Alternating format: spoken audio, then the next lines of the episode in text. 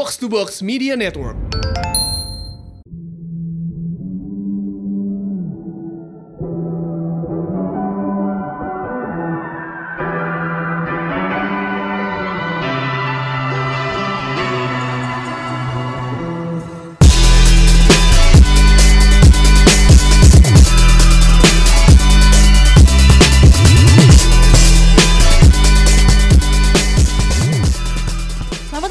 Podcast dengan gue Lisa Dan gua Angga. dan sekarang kita ditemenin sama Gayatri Nadia alias Nana. Hai Nana. Halo Nana.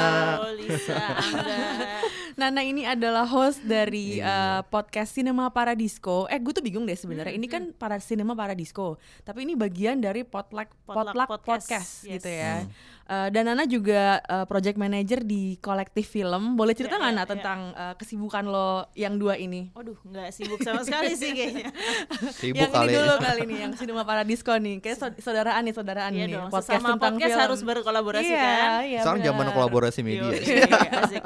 Kalau Cinema Paradisco sebenarnya baru banget sih, baru kayak satu season selama setahun ini. Barunya tapi udah setahun ya enggak? Kita Iya. baru dua bulan. Dua, dua bulan. Tapi satu bulan tuh sekali. Jadi Iya. emang pembahasannya dari mulai apa ya? Banyak kan ngomongin pekerja film sih. Iya, Ah. heeh. gitu jadi kayak kemarin sempat bahas ngobrol sama filmmaker film pendek pegiat festival terus juga uh, apa namanya ada dua juga narasumber yang suka ngomongin film Indonesia karena mereka nonton filmnya banyak Iya. banget Bo. Itu lucu banget sih gue Iya. ketawa-ketawa dengernya. Gitu ya. Karena itu no holds barred, Iya, bener-bener iya. semua kata-kata keluar. ya silahkan lah itu ya Silahkan. sebebas-bebasnya Dan gue juga gitu. suka banget yang episode bareng uh, Ismail Basbet itu bagus banget jadi kayak cukup enlightening gitu ya. Emang Buat yang belum tahu kan misalnya siapa sih sutradara-sutradara Iya. ini kayak gitu. Terus kalau di kolektif kebetulan ini distribusi film Mm. uh, untuk jalur-jalur alternatif. Mungkin teman-teman yang di uh, luar Jakarta nih biasanya yang jadi apa rekan kolaborasinya kolektif. Jadi bikin pemutaran dari mulai di ada di Aceh, ada di mana namanya Palangkaraya, Lampung, Kupang, Makassar dan lain-lain dah gitu deh. Jadi kalau nanti ada yang mau muter film,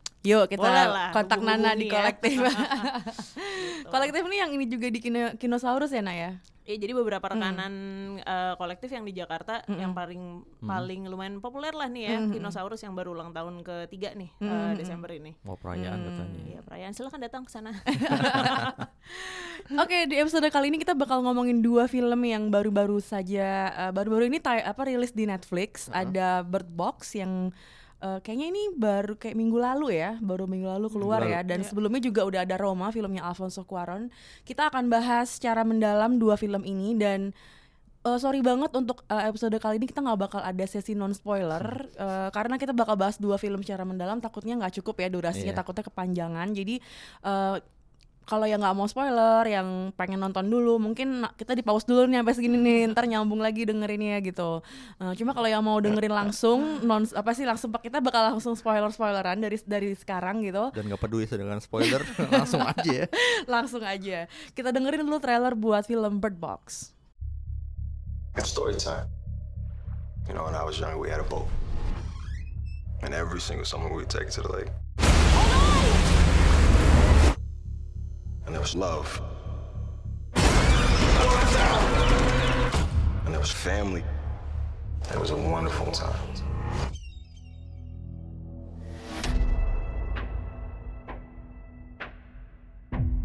We were just driving. Oh my god. And then she saw something. What is wrong with you? Please stop it! Stop it! This ain't no virus or a chemical attack. It is real evil. If you see it, it takes on the form of your worst fears. Every contact we have had with the outside has brought us death. No one's coming for us. Is anyone there? Hello? We have a place. It's safe here. The fastest way to get here is by the river. The birds will warn you whenever those things are around.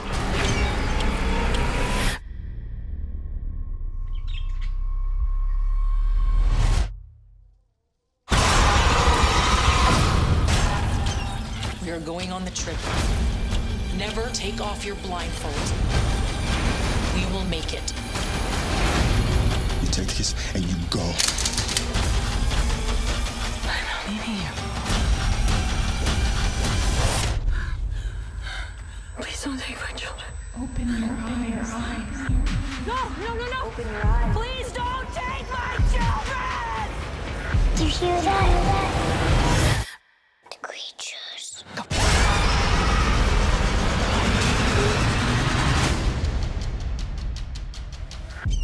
Nah itu tadi trailer dari film Bird Box eh, karya sutradara Susan Bier dari Denmark ya ini sutradaranya ya. Ya. Dibintangi oleh Sandra Bullock, Trevante Rhodes dan John Malkovich. Eh, kita tanya ke Angga dulu nih sinopsis dari film ini apa sih nggak sebenarnya? Film post apokaliptik ya cerita. Post-apokaliptik. Jadi cerita tentang tokoh utamanya eh, Mallory. Mallory diperankan oleh Sandra Bullock. Suatu dia sedang hamil besar eh, s- dalam perjalanan ke rumah sakit dan di rumah sakit akhirnya dia men- eh, menemukan ada wabah. Hmm. Entah wabah apa, Wabahnya menyebutnya wabah dijelaskan. kegilaan lah Mm-mm. ya, yang menyebar secara epidemik udah di dunia di- di- bermula di Eropa, Mm. di Rusia lalu nyebar Mm. ke Amerika dan seluruh Mm. dunia. Wabah ini membuat orang-orang yang melihat mel- terkena wabah ini Makhluk ini. sepanjang melihat eh, penampakan dan melihat jadi gila jadi dia Iya. teringat dengan masa lalunya teringat dengan trauma segala macam dan terpicu untuk bunuh diri Hmm. nah dalam proses ini dalam perjalanan ini akhirnya si Mallory eh, panik dan dengan bersama kakaknya kakaknya meninggal juga karena bunuh diri dan dia diselamatkan oleh seseorang Tom eh, dan masuk ke dalam rumah yang sudah berisi de- berisi, di- berisi orang-orang yang berusaha ngungsi juga dari dari Mhm. jalanan dan di situ mereka bertahan hidup eh, bertahan hidup dan berusaha mencari tahu kabar di luar dan mencari tahu juga gimana cara untuk selamat Hmm. Dalam perjalanan beberapa hari kemudian akhirnya mereka kehabisan ransum, Iya. kehabisan bahan makanan Hmm. dan harus keluar dari rumah itu. Gimana caranya? Mereka harus ke supermarket dan memakai mobil Hmm.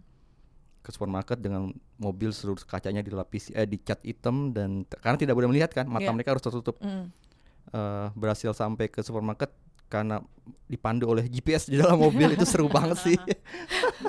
di supermarket juga akhirnya mereka menemukan banyak eh, ransom akhirnya Hmm. dan sesuatu sesuatu terjadi di situ ada orang gila temannya si salah satu pengungsi Penjaga. juga si Charlie Mm-mm. yang si penjaga tokonya. penjaga tokonya yang ternyata dia orang gila eh, apa udah pernah dirawat di rumah sakit jiwa dan keluar dari rumah sakit jiwa dan Hmm. mengalami juga serangan itu tapi dia tidak perlu menutup mata Hmm. si Charlie meninggal dan akhirnya mereka balik ke, ke rumah di rumah berapa hari kemudian datanglah satu orang Hmm. eh, orang tidak dikenal berusaha untuk masuk dan berusaha untuk men- menyelamatkan diri tapi Iya. ternyata this turn out dan Hmm. dia ternyata orang jahat gitu lah Iya iya iya.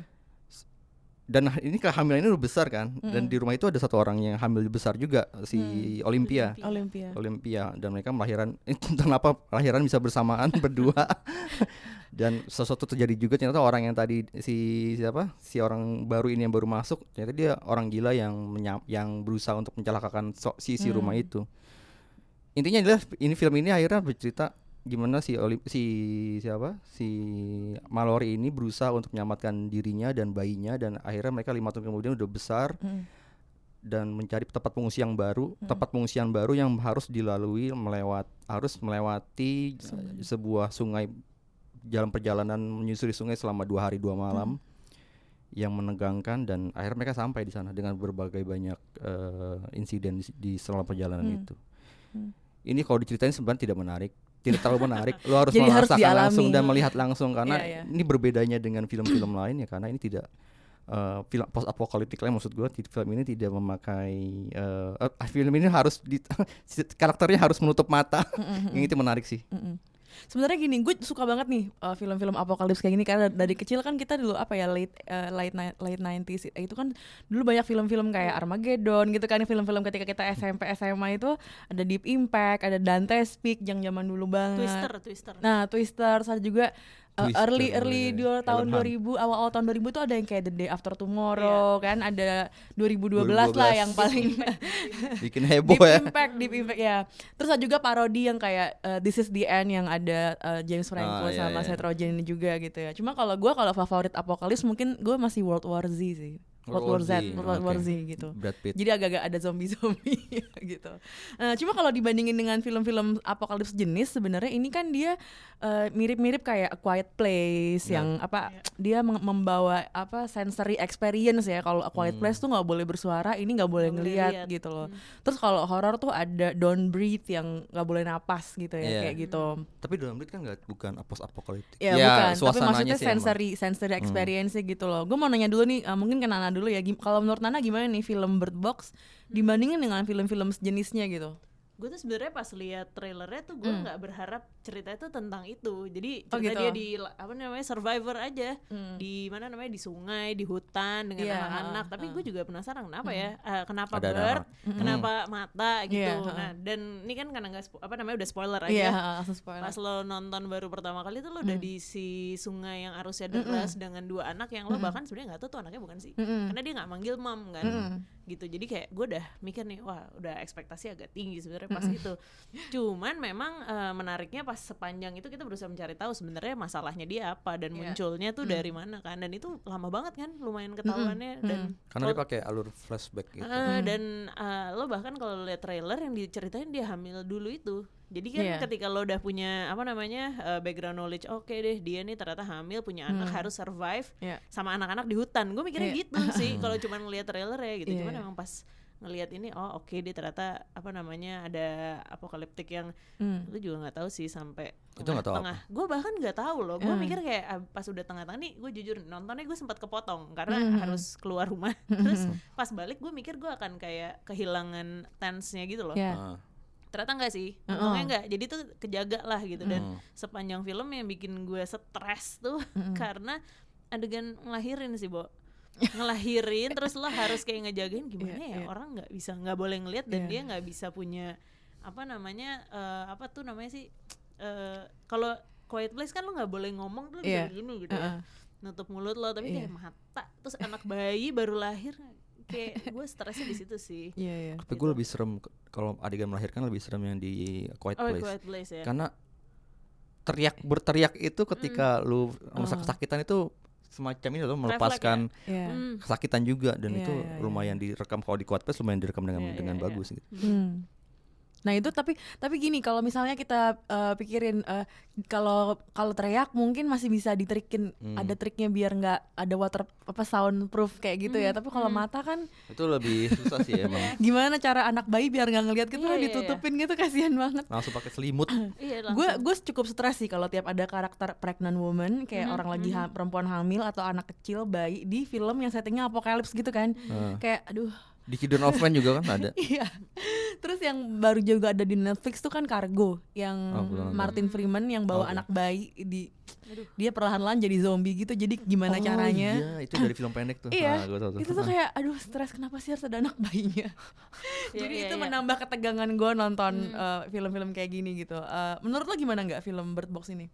gue lumayan eh, sama gue malah lebih lebih lebih nggak tahu lagi sama Nana. Jadi gue pas nonton film ini gue nggak tahu sama sekali tentang apa. Gue tahu gue tahu film ini sedang dibicarakan di luar sana Iya, gue juga cuma itu doang sih.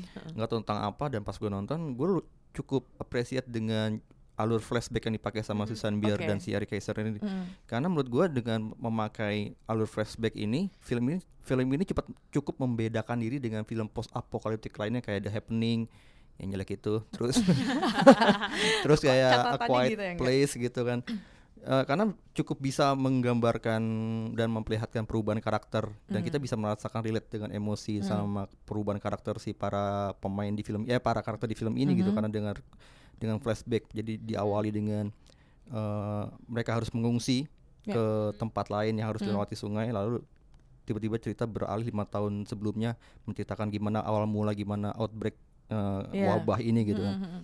Dan kita pelan-pelan dikenalkan juga dengan karakter-karakter yang lainnya lewat flashback-flashback itu gimana simbol apa namanya benda kecil kayak Hello Kitty itu berpengaruh iya, terhadap iya. gimana kita mengidentifikasikan oh ini ternyata anaknya ini. Uh, bukan anaknya si ini anaknya Mallory, Olympia bukan anaknya Mallory gitu. Hal-hal seperti itu lumayan membuat film ini jadi lumayan dramatik gitu. Karena karena kan emang sebenarnya apa namanya penggunaan flashback itu kan memang untuk mema- untuk menciptakan drama. Bahkan kalau di film dra- film romantis itu melodrama gitu Iya. jatuhnya itu sih yang pertama soal gimana film itu memanfaatkan apa namanya eh, melo, apa eh, Flash. flashback. Selain itu gue cukup appreciate dengan eh, karakternya si Mallory. Lumayan rapi ya penulisannya. Karakter Mallory didesain dengan bagus banget dari awal di gimana dia berusaha untuk menarik diri dari dari masyarakat gitu kan karena kehamilannya juga. Terus ketika harus ada eh, bertabrak eh, ketika dia berhadapan dengan outbreak itu dan dia harus eh, mengungsi dalam satu rumah yang isinya orang tidak dikenal semua kakaknya baru meninggal juga di depan matanya gitu. Dan dia pelan-pelan langsung mengubah dirinya juga. Se- sementara kita dikasih tahu pelan-pelan ternyata si Mallory ini dulu emang ternyata dia perempuan yang kuat gitu. Dari kecil kan dia diajarin sama di di, di range gitu dia di- tiba-tiba kita bisa tahu dia bisa ngokang senjata gitu dengan jagonya gitu. Iya. kayak gitu-gitu loh. jadi ternyata, si karakter Mallory ini termasuk ya bener cowboy cowboy perempuan gitu jagoan juga gitu. Gue lumayan suka dengan penggunaan dua elemen itu sih apa namanya dua elemen di dalam film ini itu flashbacknya sama si karakter Mallory-nya itu. Selebihnya ya film ini bermain-main dengan ini sih ya bermain-main dengan kamera yang lebih sempit aja gitu nggak dia banyak nggak banyak karakter wide-nya gitu nggak banyak kamera secara wide gitu angle-nya gitu tapi ntar gue bahas juga itu lebih lanjut sih ya Kalau ngomongin karakter nih ya, gue eh, sebenarnya agak kecewa dengan film ini karena eh, begitu setengah jam pertama langsung ada karakter the only Asian karakter in the movie oh volunteer for a very dangerous Iya, iya, job. iya. Terus gue yang kayak of course the Asian is gonna die, of course. like there- there's no other way. Pasti dia mati. Gue yang kayak begitu dia ngomong gitu pasti nih orang mati nih.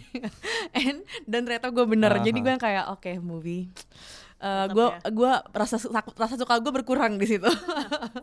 Gitu. Tapi kalau ngomongin uh, pembagian karakter di ini di film uh, Bird Box ini menurut kalian gimana nih? Kan ada uh, ada John Malkovich Hmm. sebagai Douglas yang pas banget sih itu mukanya emang nyebelinnya dapat banget ya. Nyebelinnya tuh kayak emang dapat gitu. Terus ada eh, ada Olympia yang polos dan Iya, dia iya. bilang gua manja apa segala macam Eh, kayak gitu kan. karena selalu keinginannya. dipenuhi keinginannya. Terus ada juga yang yang agak-agak aneh itu yang eh, menurut gue yang polisi perempuan yang awal-awalnya masuk nyelamatin Mallory masuk ke rumahnya Hmm. si Oh, iya, iya. iya kan terus tiba-tiba Si dia kabur kan sama dengan yang si pria- cowok pirang iya, itu penuh tato itu terus gue yang kayak lo nggak pernah terbukti jadi polisi di film ini gue yang kayak sebel banget Gue bahkan nggak nggak kalau dia polisi. dia Dia polisi, calon dia- polisi sebenarnya oh yang gitu dia kan. bilang oh lo di akademi jadi lo nggak Iya. nggak belum termasuk. belum Ah, termasuk oke, polisi oke. gitu jadi dia apa Iya, iya. pu- tapi dia bilang dia mau ikutan yang ke supermarket itu karena dia train apa dia pokoknya pernah dapat training apa gitu jadi kayak Bohong-bohong. gue assuming dia tuh bakal Nah, ya. jadi so- something gitu Hmm. ternyata begitu saja karakternya lewat gitu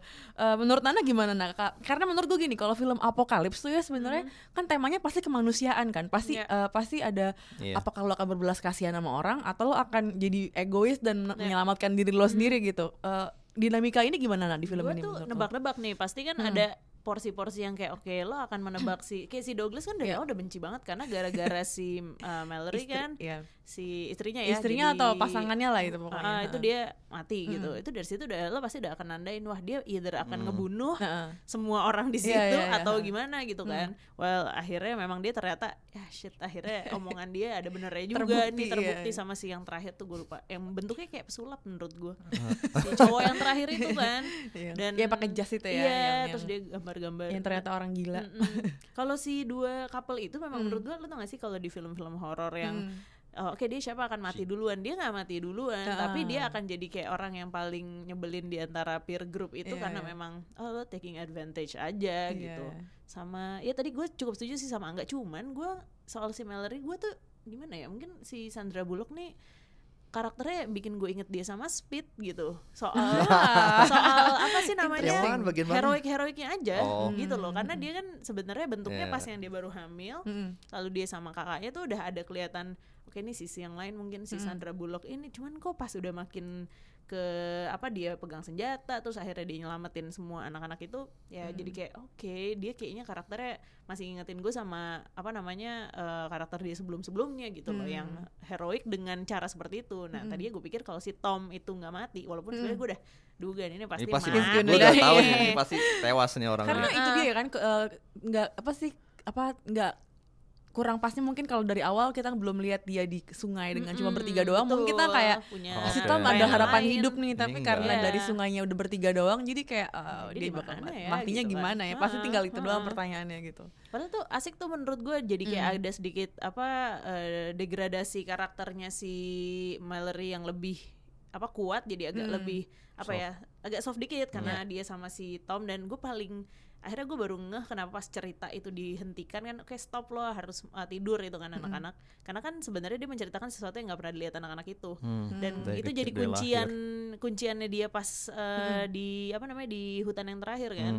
Gitu. Dan itu Hmm, menurut iya, gue iya, dia iya, iya. agak turun uh, karakternya karena si Tom ini. Sedangkan sepanjang dia di Survivor Home itu tuh kayak lo cuman akan bentrok sama si Douglas terus ya si Tom juga nggak bisa bantu bantuin amat. Iya iya iya. dan yang lain jadi eh, apa namanya sangat ini ya apa namanya nggak kuat karakternya gitu. Kecuali si ibu-ibu itu yang nenek-nenek yang Iya, ujungnya. yang bantuin yang bantuin yang bantuin Lahiran. kelahiran Nah, itu kan. lahiran Mm. itu gitu dan yang lain ya kalau nggak ada si Douglas itu mungkin gue nggak terlalu notice bahkan yang si karakter Asia tadi gue mikir oh yang dia mati Yang punya gara-gara- rumah. iya, yang punya rumah, iya. Dia yang lihat layar komputer. CCTV. Itu yang gue nggak suka karena dia yang punya rumah, dia yang punya mobil, tapi dia yang mati duluan.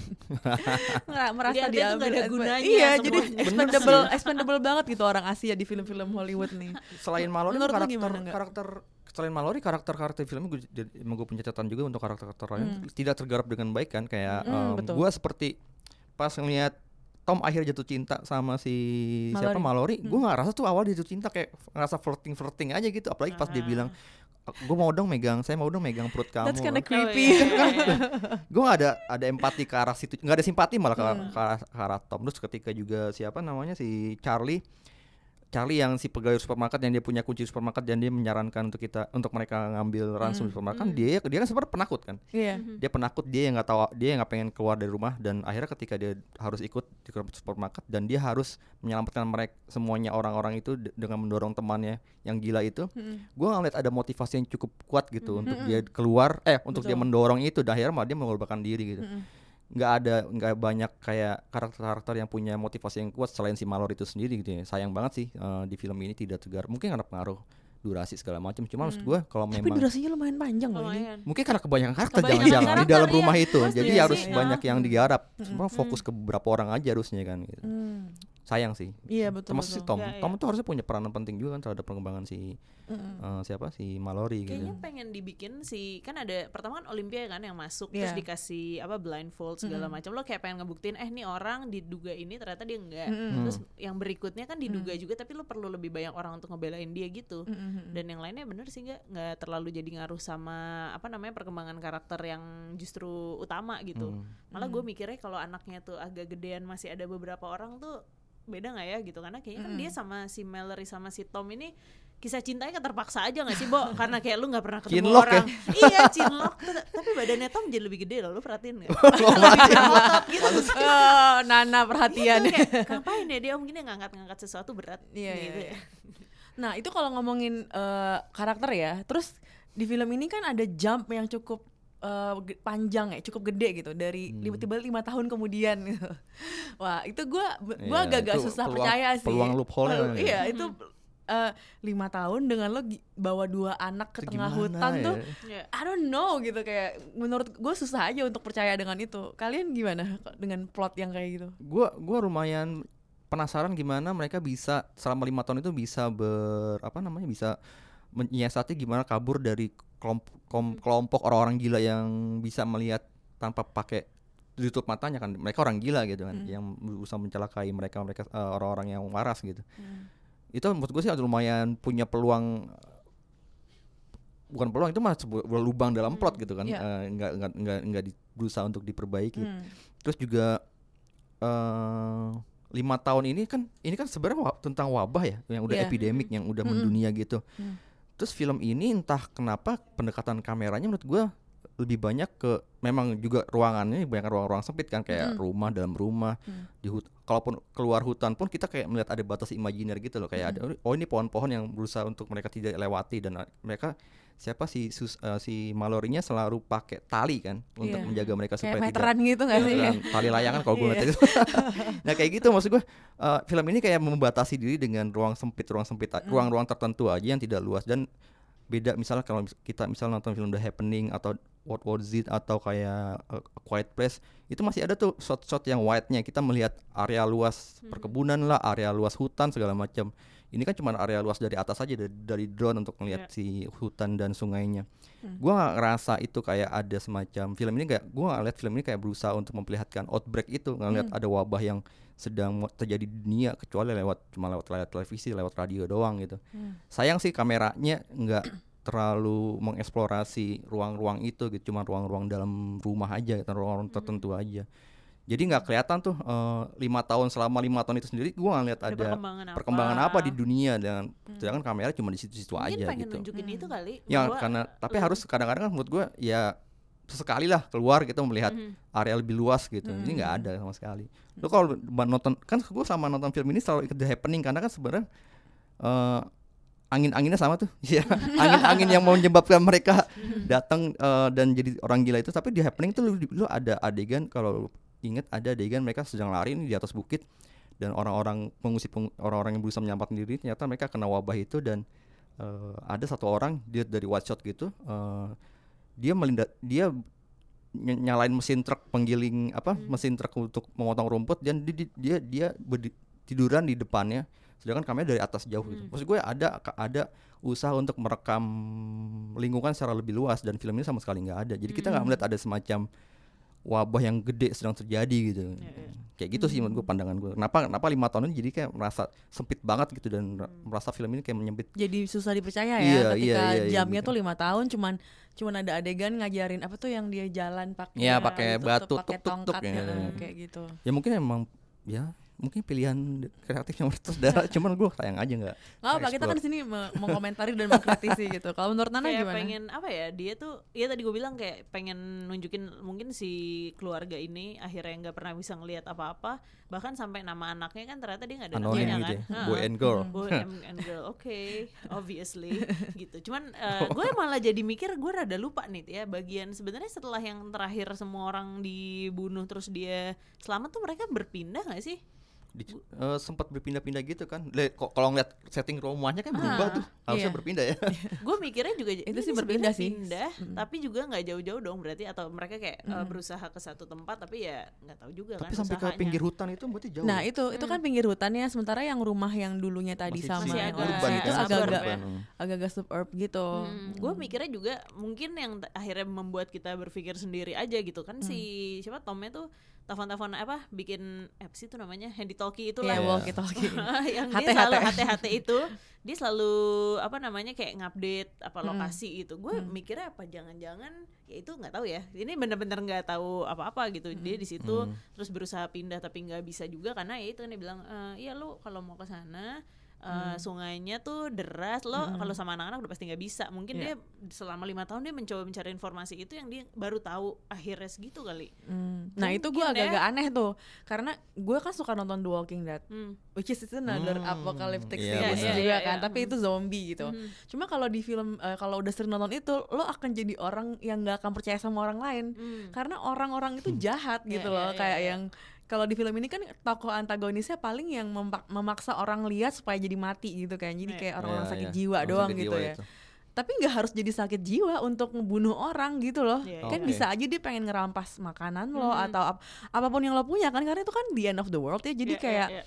it's either you or me gitu kan. Hmm. Kisah Oke. apa sih emosinya Bener gitu. sih. Jadi eh gua agak-agak ah oke jadi ada orang ngomong sama lo di walkie talkie pokoknya lo harus lewat sungai Iya. deras gini-gini dan lo harus ngeliat dan lo mau go through all that gitu kayak Hmm. bisa mau mengalami itu semua untuk su- suara di Hmm. balik walkie talkie yang lo juga nggak tahu tahu dia siapa, siapa, enggak dan ya. lo nggak tahu itu rumahnya kayak apa kayak gitu-gitunya kan nggak digambarin kan nggak dikasih tahu itu tuh gue agak-agak susah untuk iya, iya. dipercaya sih sebenarnya Itu- menurut gue Kayaknya si si Susan Beer pengen nampilin rasa putus asa tapi Hmm. kita nggak dapat kalau dia sedang putus asa gitu dia Iya. sedang dikejar-kejar aja sama orang-orang nah gitu. itu gue lebih ngerasa dia tuh dikejar-kejar gitu Hmm. sama si yang orang-orang sakit dia jiwa harus ini pindah-pindah juga Heeh. kali ya. Si Hmm. si Mallory-nya kan sempet yang kayak pas di di HT-nya dia Hmm. kayak nunjukin eh udah jangan jawab gitu Iya, kan. iya, iya, Cuman heeh. dia dijawabin Oh, terus iya, kan. sama Jadi si kayak Tomnya. mungkin si Tomnya juga udah kayak atau mungkin si Mallory kayak udahlah kita di sini aja. Hmm. Sedangkan si Tom tetap kayak ya there's there must be a way out gitu untuk Iya. mereka keluar gitu. Ya mungkin tapi juga nggak kelihatan sih kalau mereka punya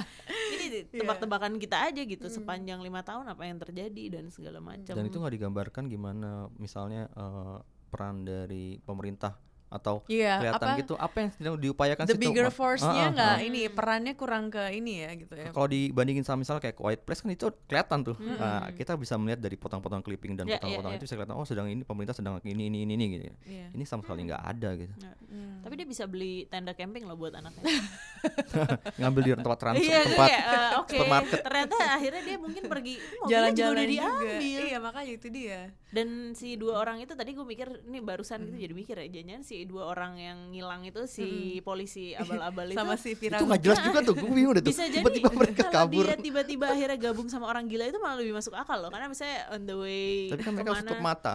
iya terus kan dia, mereka sehat. dia menggila gitu tiba-tiba nggak nggak tahu itu tiba-tiba bisa jadi satu cerita lain Salah satu bagian yang paling bikin gue deg-degan adalah ketika di sungai itu dan harus diputuskan siapa yang bakal ngelihat. Wah, itu Oh, salah iya. satu moment of yeah, choice kayak, banget gue tuh. ya. kayak gak mau nonton lagi deh karena gue kayak kayak karena dari awal gue tuh punya feeling bakal si anak perempuan ini nih Iya, karena iya. kan yang cowok itu kan anaknya anak Iya, kandungnya anak kandung. Mallory kan jadi wah bakal si anaknya Olimpian yang disuruh wah gue nggak bisa nonton deh kalau kayak gitu jadi gue sangat menunggu momen Mallory mengambil keputusan itu gitu loh Iya, iya. dan ternyata akhirnya dia memutuskan ya udah nggak usah ada yang lihat gitu kalau misalnya kita harus mati ya mati bareng Iya, mungkin iya, kayak iya. gitu kali ya Uh-huh. dia mikirnya karena kayak ya udah ini last source banget dan gue nggak akan Hmm. ngorbanin either one of us gitu kayaknya Eh, kalau kalian adegan yang paling ini apa yang itu mungkin paling gue sampak memorable? sama lo gue bagian pas dia harus Hmm. si Mallory harus memilih siapa yang itu dan akhirnya dia memilih untuk tidak ada yang har- harus ngelihat Hmm. itu lumayan adegan dan gimana aktingnya si Sandra Bullock di situ lumayan Hmm. oke sih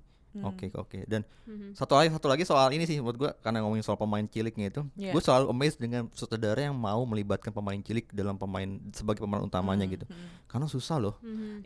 band film direct anak-anak sebenarnya susah. Moodnya apanya Iya dan ya. ini menurut gue dua anak kecil ini lumayan bagus gitu.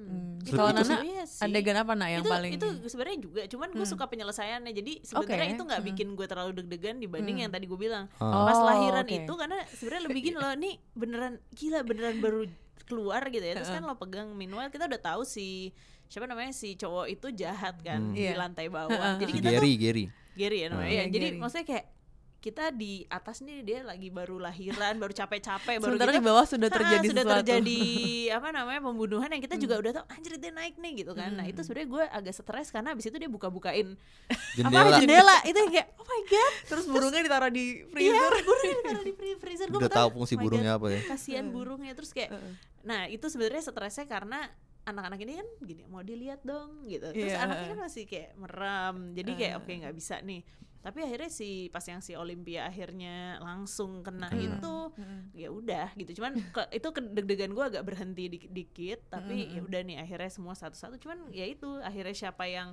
berhasil nembak tanpa ngeliat itu gue sempet kayak oh my god gue stres deh yang kayak, kayak kaki gue tuh kayak gini nih. Kayak saking gem- gemes gitu. Sama sebenarnya yang di ini di sungai sempat yang mereka kayak keguling-guling itu sih pas jeram-jeram itu. gue cuma nebak nih yang well karena gue habis nonton Roma jadi kayak agak nih spoiler alert untuk film berikutnya dibalap ya dibalap itu kayak hmm hidup sih kayaknya gitu Iya iya iya. Gue sempet agak-agak stres sih ketika anak itu ada yang eh, kecemplung segala Iya, macam iya. gitu kayak aduh. off. Udah gitu dia nggak bisa yang bikin stres kan dia nggak bisa ngelihatnya itu kan. Jadi Iya, kayak mau gimana lo mau nyelamatin atau menyelamatkan diri Hmm. kalau lo bahkan nggak bisa ngeliat kanan kiri gitu. Iya. Kayak eh, kayak gitu. Terus eh, apalagi nih nggak ya catatan-catatan Gua- dari film ini? Gue kan just, eh, hari apa ya? Hari Selasa akhirnya gue nonton ini Bumblebee.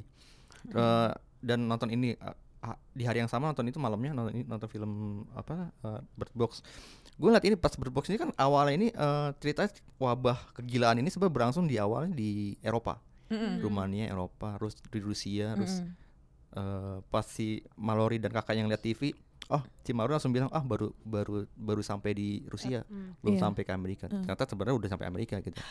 Gue ngeliat gini sih, eh, kebanyakan film-film Hollywood kan memang kalau kalau ngomongin soal nggak harus ngomongin soal post apokaliptik deh atau soal wabah, tapi ngomongin soal eh, misal film action ada Iya. pihak musuh itu pasti ada antagonisnya pasti orang pihak-pihak da- dari negara-negara yang sedang menjadi rival si Iya. si politik ya. Amerika gitu Rival dan, politik. dan entah kenapa film-film kayak gini tuh selalu eh, mening- melihat Eropa sebagai sumber Hmm. masalah gitu. Dan Rusia juga terutama. Mereka nggak berani tuh Cina. Cuma masalah. Karena sumber dana banyak dari sana. Bisa nggak laku filmnya. filmnya bisa nggak laku kalau nggak kalau masih for real loh by the way. Iya benar-benar gue gue denger ini kan dailynya. New York Times dan Iya, beberapa artikel juga. Tapi ya memang kita lihat Eropa sedangkan sekarang sedang lagi geopolitiknya sedang memanas kan. Ada masalah imigran dan masalah soal sayap kanan politik mereka beberapa negara sudah udah ada di udah di arah say- sayap kanan politik mereka. Terus Rusia juga jadi banyak masalah juga di, di Eropa. Belum ada Brexit juga. Jadi gue ngelihat film ini kayak mencari-cari sumber wabahnya dari Eropa tuh kayak oke mungkin bener nih mereflek secara tidak sadar atau sadar pembuat filmnya kayak kayak me- menemukan musuh common enemy mereka gitu dari Eropa gitu Hmm, jadi jadi bisa jadi kayak merepresentasikan ya. juga gitu Tapi kan ini saudaranya dari Denmark ya. Denmark, si, Denmark. eh, si Susanne Bier ini. tapi dari- ini dari buku ternyata ya gue baru tahu dari buku, buku. iya. Heeh. Mm-mm. Itu jangan-jangan ini Buku ja- apa? bukunya Jos Maler Malerman. Itu dia dari Eropa juga nggak? Eh, darinya dari US sih. Oh oke. Heeh, Berarti bukunya dari US. Enggak, bentar kalau lo mau kaitin sama kejadian aktual yang sekarang ini jajan lagi heboh kerusuhan yang ada di Perancis gitu tuh bisa dijadiin anak apa namanya? Eh, kami hitam gitu. Lo tadi ngomongin ya kan lagi panas-panas ya kan Iya. kondisi politik di sana mereka menye- gampang Mhm. terpancing masyarakatnya di sana dan itu Bumblebee juga eh, ngomongin soal gimana rival dengan Rusia juga kan Mhm. kayak gitu Nana gimana? Oh, Ada iya. catatan akhir dari film Bird Box sebelum kita lanjut ke Tapi- ngomongin Roma? Ya, gue sih sebenarnya udah kurang lebih sama tuh ya. Emang tapi kalau secara keseluruhan film emang rasanya tuh intensitinya tinggi banget. iya Tapi ya udah di film aja gitu. Kayak Hmm. lo ada di situ, lo bener-bener hook sama cerita dan situasi yang dibangun sepanjang film tapi itu ya gue pulang eh kita nggak bahas endingnya tuh kayaknya menurut gue tuh salah satu yang penting dalam Hmm. konteks apa ya awalnya gue agak kaget sih kayak Hah, Sekolah for sekolah orang tapi buta itu ya. menurut gue agak superficial bener Dan sih itu kayak greenhouse menurut Gua- gue. gua- Karena kan Iya. ada atasnya gitu kan. Terus kayak itu it- ada something very tropical about the scene gitu Iya, kayak iya. Dan- kayak anget terus kayak Betul, cahayanya juga agak Cahaya- apa iya. jarang-jarang kan. Mm, mm, mm. Gue pas ngeliat itu kayak agak ini maksudnya apa ya gitu karena memang secara mungkin kalau lo pakai apa namanya metafor orang yang apa namanya beneran nggak bisa ngelihat nih, Ah. orang buta ini nggak bisa ter eh, apa namanya kena di, eh, dampak-dampak si siapalah or- makhluk ini Iya. tapi gue juga jadi mikir ya kalau dia mau pakai ini sebagai metafor oh lu kalau semakin lu nggak melihat sesuatu yang lu nggak perlu lihat lu nggak akan terjangkit apa pun itu tapi Iya, buat iya. gue penggambaran cerita dia maksudnya penggambaran secara visualnya itu agak terlalu superficial sih dan kayak tenang lo gak perhatiin juga ininya back soundnya tuh berubah Hmm. yang jadi sangat tenang gitu yang gue Iya. tadinya tuh misty dingin di laut eh di Iya. sungai tiba-tiba gue yang kayak oke bright warm summer gitu ya hijau iya benar summer ya. yang kayak tuh nirwana aja asli. itu. dan gue kayak "Hmm, oke ya udah ya oh ya udah gitu aja pulang sih gue kayak abis itu gue nggak bawa apa-apa maksudnya setelah Hmm, nonton itu setelah nonton udah- film ini ya. tapi sepanjang film ya gue uh, attach banget sih sama apa namanya suasana dan Hmm. alur ya tapi ya udah mungkin gitu kalau aja. lo jadi ini- cuma merasakan ini cuma merasakan tegang-tegangnya itu Betul. yang zerv apa kayak emang lo menikmati tegang-tegangnya Hmm. tapi abis itu solusinya nggak membuat Iya. lo jadi ngerasa apa-apa juga jadi Yoi. kayak kayak gue nggak tahu deh seberapa banyak orang yang akan kayak tanda kutip kayak kecewa setelah lo inten Hmm. apa tense banget terus Iya. habis itu oh ya udah nih gini nih oke bye gitu gue gue mau bayangkan kalau film ini tidak harus me- eh, wabah kegilaan ini tidak harus dilihat gitu maksudnya tidak mereka tidak harus menutup mata gimana ini film ini akan biasa gimana? banget kan film ini Hmm. film ini tidak akan semenarik tidak akan semenegangkan itu kan nah, Hmm. ya gitu deh Oke, itu kayaknya ya pembahasan kita soal film Bird Box. Ya, intinya seru buat ditonton, tapi maksudnya ya udah itu cuman mungkin just another horror uh, film yang ada Sandra Bullocknya gitu. hiburan hiburan Hiburan. menghibur Iya, iya, iya, boleh, boleh. Oke, kita langsung langsung lanjut nih ngomongin uh, Roma. Uh, kita dengerin dulu trailer dari film Roma karya Alfonso Cuarón.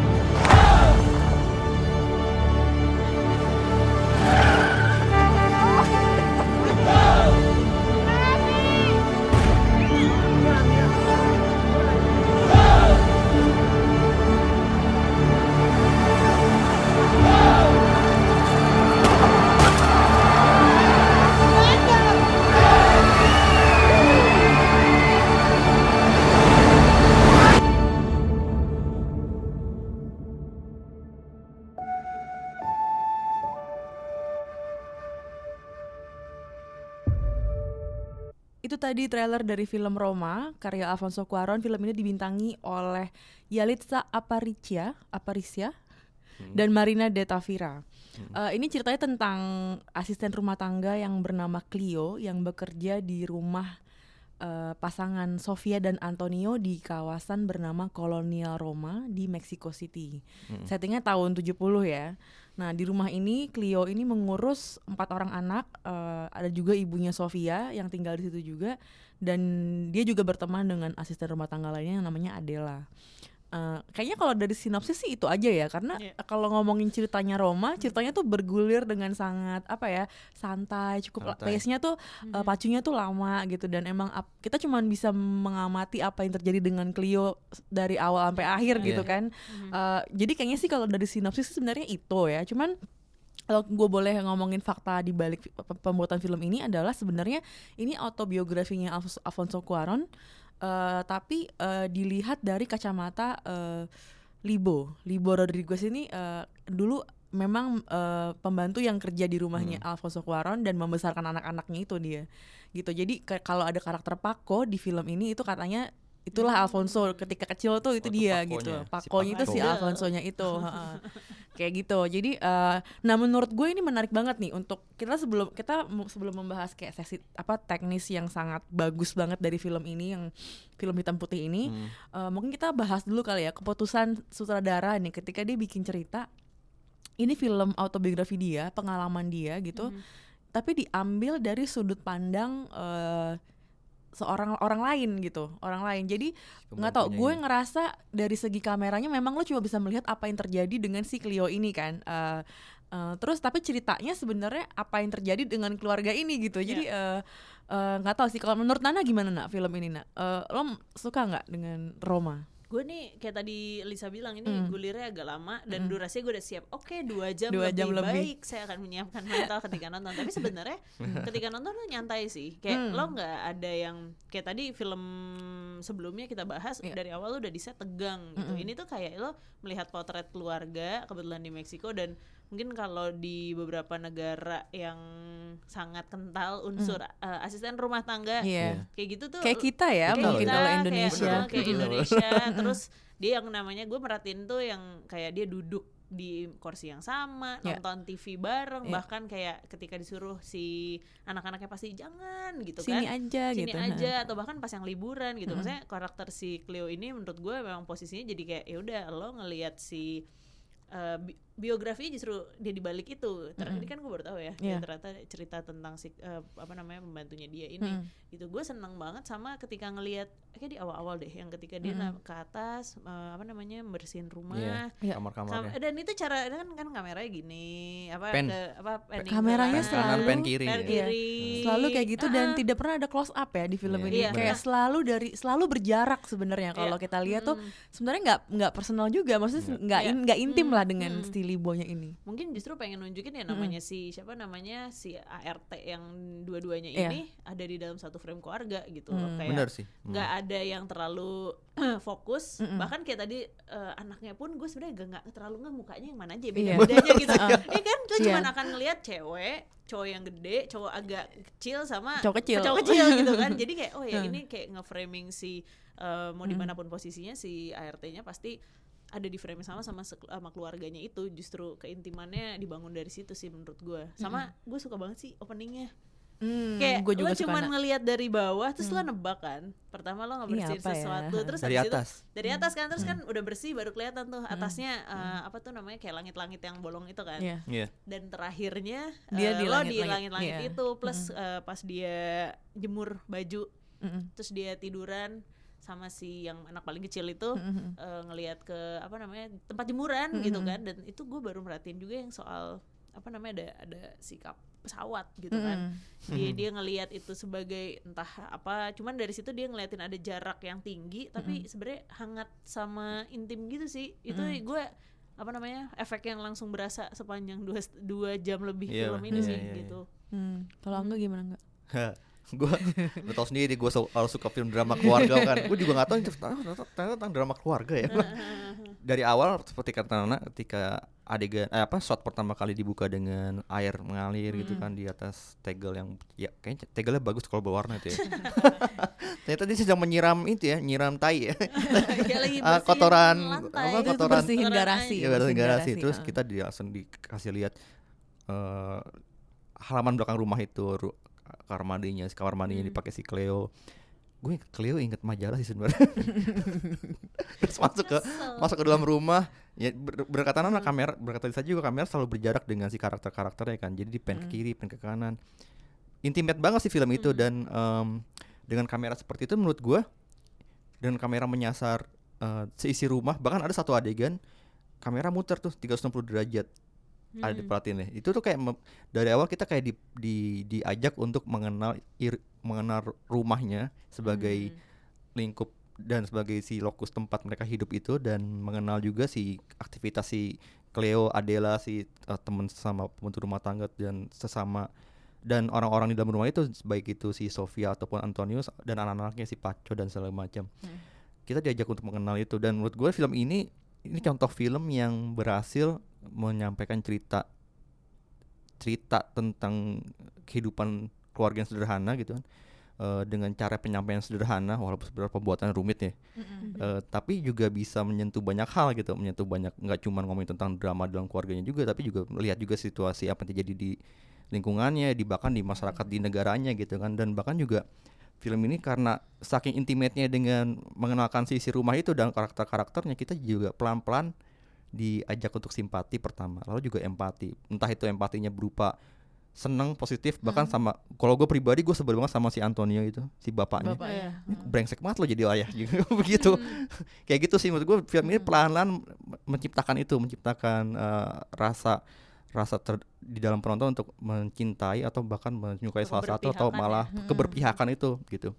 Dan dua karakter ini sih kuat banget sih karakter Cleo dan si siapa? Si Sofia si ibunya ini yang menurut gua entah kenapa sih eh, Alfonso terlalu selalu punya ini ya selalu punya eh, keberpihak memang bagus sih keberpihakan terhadap perempuan dan entah ini, ini butuh point of view dari kalian sebagai perempuan. Maksud gua menurut gue sebagai laki-laki sebagai penonton laki-laki gue sih suka banget gimana cara si Alfonso meng- me- memperlihatkan karakter perempuan dalam film ini, film ini. Kayak kuat banget gitu. Lu nggak butuh laki-laki lu nggak butuh bahkan lu punya kuasa untuk menentukan lu pengen punya anak atau enggak gitu. Kayak gitu selebihnya akan kita bahas lagi nanti Kalau gue sih ngelihatnya gini, eh, pertama karena dia mengambil tokoh eh, ART Clio ini ya. si Alfonso Iya, jadi ini apa ada perbedaan kelas lah antara si Clio dengan Sofia gitu ya. Kalau Oh, kita iya. ngebahas dua perempuan yang jadi yang utamanya mungkin sama-sama ditinggal laki-laki, sama-sama di apa ya disia-siakan lah ya, Dicampakkan. dicampakkan gitu, eh, nggak jelas nasibnya dan harus Oh, menentukan iya. jalan hidupnya sendiri gitu. Sebenarnya ada kemarahan yang sangat eh kalau gue nontonnya sih ngera- kerasa banget ya. Udah hamil ditinggal dia punya anak empat ditinggal gitu kan. Jadi kayak ada kemarahan yang sebenarnya ingin diceritakan sama Alfonso Cuarón gitu lewat eh, film ini. Cuman eh, gue ngerasa karakternya si Clio pasif ya karena kan dia secara ekonomi dia Hmm. nggak nggak sama kuasanya dengan Sofia gitu yang bisa nyuruh-nyuruh dan bisa bisa nyetir mobil sambil sambil nyim- nabrak kanan kiri Iya, gitu kan peduli bayar, Uh, bayar berapa ganti rugi Terus dia bisa bisa bisa masih bisa ada opsi kerja nggak nggak punya. Jadi dia kan tadinya guru terus dia butuh uang banyak terus jadi pindah ke publishing house kayak gitu. Kayak dia masih punya lebih banyak opsi lah, privilege-nya masih ada gitu. Sementara Nah, si karakter utamanya ini si Sophie eh, si Cleo-nya ini agak-agak apa ya? Dia tuh kurang bisa punya eh, dia bahkan tidak tidak tidak banyak berkata-kata gitu loh. Jadi kayak ketika apa yang terjadi sama si Fermin, dia cuma bisa ngeliatin aja. Sementara si Fermin tuh gue sebel banget tuh adegan di tempat Sama, tidur iya. itu Betul banget. dengan dia telanjang terus latihan martial art itu yang kayak you look so stupid like dia menunjukkan sesuatu gitu. menunjukkan Iya. kehebatan dia gitu ya Tapi gitu. juga jadi ini sebenarnya. menarik banget makanya menurut gue ini menarik banget untuk diomongin uh, se- uh, di, di review kali ini gitu ya. Ketika seorang sutradara laki-laki dia punya uh, mungkin simpati yang segitu besarnya ke sosok yang membesarkan dia gitu ya. Sosok rum- uh, pembantu rumah tangga yang ngebesarin dia yang karena orang tua tuh absen ketika dia kecil gitu kan. Jadi dia uh, oh gue ya udah gue ceritanya dari sisi ini aja pembantu aja yang emang di gue dulu de- kecil kecilnya deketnya sama dia gitu loh. Cuman ternyata karakternya pun sebenarnya itu cuman kayak apa ya yang tadi gue bilang gitu menurut gue itu agak-agak agak-agak kurang imperson agak-agak kurang personal karena ya itu agak berjarak juga dengan si ininya dan nggak tahu ya gue berharap lebih empowered aja si Cleo-nya Si ini. Cleo-nya. gitu jadi kayak eh, eh, nggak tahu dia kan dibantu sama keluarganya Sofia gitu kan kayak nggak tahu sih kayak Tapi ya bener sih kata lu. Ya, mungkin karena yang relasi di di struktur hierarkis ya, sosial Hmm. masyarakatnya si siapa si Cleo memang ada di bawah Hmm. bisa harus terpaksa dibilang dia ada di Iya. bawahnya si Sofia dan Hmm. Antonio Iya, kan. Jadi iya. Ada rasa pasif- takut nggak ada ada Mm-mm. bahkan, ketika si Sofianya eh Sofia si Cleonya ngaku hamil mengaku hamil dia kan Mm. ditanya sama Adela kan kamu nggak udah bilang ke ibumu Mm-mm. pulang kampung gitu nggak masa mau pulang dengan keadaan seperti ini dia ada, ada rasa takut seperti Mm-mm. itu bahkan ke, ke ibunya sendiri gitu kan Mm-mm. dan ketika dia mengaku ke Sofia itu pun khawatir banget kan Takut akan dipecat. dipecat kan Mm-mm. gitu Iya. Itu mungkin karena struktur hierarkis itu kali ya, jadi Mm-mm. tercipta seperti itu gue nggak tahu kalau sekarang gimana sih Hmm. Tapi kalau gue ngeliatin juga si siapa namanya Cleo ini Mm. dengan sistem apa support system dia sama si Adela terus si Sofia. Sophie Iya. dan Neneknya segala macam itu dia Mm. malah jadi kayak terkesannya kan lemah ya gitu Mm-mm. kayak ya udah lo ada di situ try to fit in lo harus ngapain ya udah gitu. Mm-mm. Tapi yang menarik menurut gue pas ini dia nyamperin si Fermin itu Iya, itu kan dia sendiri ya Iya. dan dan dia kayak berani ya dia berani gitu Mm. jadi menurut gua apa karena itu balik lagi ya attachment dia sebagai apa secara hierarki dia harus seperti itu Mm-mm. akhirnya dia kayak yaudah deh bahkan sampai yang pas dia first date kan ditanya Mm. "Eh, emang lo beneran suka film ya nggak mau jalan-jalan aja itu tuh dah menurut gue sebel banget sih gue yang kayak bahkan kayak gitu aja lo nggak bisa bersuara lo maunya apa gitu kan Iya. tapi habis itu Hmm. setelah mungkin ya dia kejadian dia hamil dan ditinggalin itu yang Mm. buat dia harus kayak wah gue ternyata harus berbuat dirinya sendiri Hmm. gitu dan untuk orang yang dia peduli which is dirinya sama yang pas dia nyel- nyelamatin itu sih Hmm. yang di laut tuh menurut gue dan akhirnya dia Wah, mengaku itu- kalau dia nggak pengen punya Iya. anak. Iya gitu dan ternyata dia punya sesuatu yang lebih dia inginkan mungkin berada di dalam keluarga itu terus dia nyelamatin anak yang ya intinya kan yang satu akhirnya diselamatin satu nggak bisa terselamatkan which is Mm-mm. sebenarnya darah dagingnya dia yang justru Hmm. nggak selamat karena dia tidak ingin Mm-mm. Hmm. gue jadi pas ini oh iya nih dan, dan itu gue sedih sih Iya, dan masalah dia ingin dan tidak ingin ingin tuh tidak inginnya terwakili tuh, di uh-uh, situ gitu ya dan Mm. sebenarnya kayak ya udah lu nggak punya keinginan yang besar tapi ternyata keinginan lo tuh ya udah sampai situ karena ada si support system keluarga itu sih menurut gue gitu dan Mm. emang buat dirinya sendiri jangan emang dia nggak punya keinginan Mm-mm. jangan itu kali ya maksudnya kayak Mm-mm. lo ketika punya uh, si apa ART yang selalu udah mengabdi bertahun-tahun pada dasarnya mereka nggak pernah punya keinginan Iya, karena itu keinginan keinginan itu keluarga privilege sebenarnya. Iya, jadi ketika dia punya keinginan malah jadi kayak gue nggak tahu deh, gue pengen nggak sih gitu, Hmm, malah hmm. jadi Oke. hilang jadi si keinginan atau Hmm, hmm, hasrat dan iya. eh, apa pun yang dia pengenin gitu dan kayaknya gue lupa yang pas dia ditodong Pistol. apa ya, pistol itu Mm-mm. kan itu dia lagi Oh. belanja buat dirinya Iya, dan buat itu dia. dibeliin kan lagi Dibeli belanja neneknya. ini Ah, tempat ah, tidur belanja buat tempat bayi. tidur bayi kan Mm. itu aja kayaknya bukan keinginan dia kan Kayak Itu semua Pilihan keinginan- si keluarganya iya. si Sofia itu. Hmm, Hmm. hmm. Cleo ini mengingatkan gue tokoh karakter seperti, dibilang Lisa di awal kalau Hmm. karakter Cleo ini eh, mirip dengan para pembantu rumah tangga yang bekerja di Indonesia untuk Hmm. sebuah eh, keluarga di era 80-an mungkin Hmm. 70 80 sampai 90-an awal kali ya. Mm-mm. Ketika itu ketika orang-orang dari desa datang dan bekerja di- sebagai pembantu rumah tangga dan bisa Hmm. tahan bertahun-tahun bahkan belasan tahun Mm-mm. sampai anak yang diasuh dari kecil udah besar gitu kan dan ini nggak terjadi lagi sekarang kan Mm-mm. Mhm. Eh, kalau di Amerika kan nggak seperti itu kalau di Amerika Amerika maksudnya di negara Amerika Serikat kalau di Meksiko ternyata ada kesamaan itu ya dengan kita ya di masyarakat kelas menengahnya gitu gue selama nonton film ini karakter Cleo ini mengingatkan gue dengan pembantu-pembantu rumah tangga asisten-asisten rumah tangga yang pernah mungkin pernah bekerja di rumah gue atau dulu pernah kerja di rumah rumahnya saudara-saudara gue yang bisa bertahan berpuluh- belasan tahun gitu. Mhm. bahkan kita sampai pernah sampai datang ke, ke kampungnya untuk membelikan dia sesuatu. Kayak gitu kita kan me- menempatkan mereka sebagai anggota keluarga inti juga gitu. Dan di film ini kerasa walaupun sering juga beberapa kali dibentak gitu cuman tetap diakui sebagai anggota inti keluarga gitu Hmm. itu menarik salah satu hal yang menarik diangkat sama si film Alfonso Singapura apa Ilo Ilo Ilo kan? ya yang menang iya. di Cannes ya Hmm. Ilo Ilo karena kan nah menurut gue kalau si Ilo Ilo itu dia memang dia ten- cerita tentang ART dan perspektifnya dari perspektif ART, ART gitu. ya. Kalau yang si Hmm. Roma ini menurut gue ya perspektifnya si Alfonso Alfonso. Cuarón gitu Hmm, karena ya. dia pengen menceritakan apa yang terjadi ketika dia kecil dulu. Hmm. Cuman dia juga mengambil hidupnya si Ya. karena karakternya itu ya berarti itu. ya mungkin Mm-mm. karena dia ya mengingat mengingat Iya. Hmm. cara dia mengingat-ingat gimana Mm-mm. dulu kehidupan dia waktu kecil gitu kan Hmm. jadi nggak Ya kalau lihat film ini kan memang kayak oh nih kayak ini Alfonso lagi lagi Hmm. nostalgia mengingat masa Iya, lalunya iya, iya. kayak gitu. Hmm, pa- Iya, hal-hal kecil kayak Hmm. mainan itu mainan. Cuman yang gue suka banget dari eh, ini ini kan dia sinematografinya Alfonso Cuarón juga Mm-mm. karena Gila ternyata ya. si Emmanuel Lubezki-nya katanya lagi Chivo. ada lagi ada iya lagi ada masalah keluarga jadi dia nggak bisa ikutan Pembantunya syuting. pulang ya? Iya. jadi dia Apa harus lebaran? dia lebaranan dulu. Apaalan apa lebaran? jadi dia eh, ya akhirnya eh, akhirnya sih ya Alfonso Dia- Cuarón juga selain dia nulis cerita ini dia juga jadi sinematografernya gitu Eh, dan menurut gue gue suka banget dengan penempatan eh, berapa semua hal yang terjadi itu cuma jadi background jadi kita tuh bener-bener ngelihat Clio sebagai eh, subjek gitu ya dan yang terjadi tuh yang lainnya background aja gitu. Mau ada demo Iya, iya, mau iya, ada. Itu apa orang-orang cowok-cowok lagi latihan martial art apa segala macam gitu kan. Terus banyak banget apa ketika dia percakapan di di tengah kota Mhm. atau dia lagi makan segala macam tuh semuanya cuma jadi background gitu Iya. loh itu menurut gue sangat menyentuh sih dengan apa Mhm. dengan cara pandang yang kayak gitu menurut kalian gimana tuh dari segi itunya itu gue kayak ngelihat ini loh lo berada di dalam ser- serusuh apa pun Mm-mm. situasinya Mm-mm. itu dia bisa survive aja yang kayak ya Mm-mm. udah lo uh, either nggak ngerasa ada hubungannya sama dia karena at the end of the day dia baliknya ke rumah Mm-mm. atau ya udah kayak tadi lo bilang ya, Mm-mm. oh dia jadi latar yang nggak akan mempengaruhi kehidupan si tokoh-tokoh Mm. ini gitu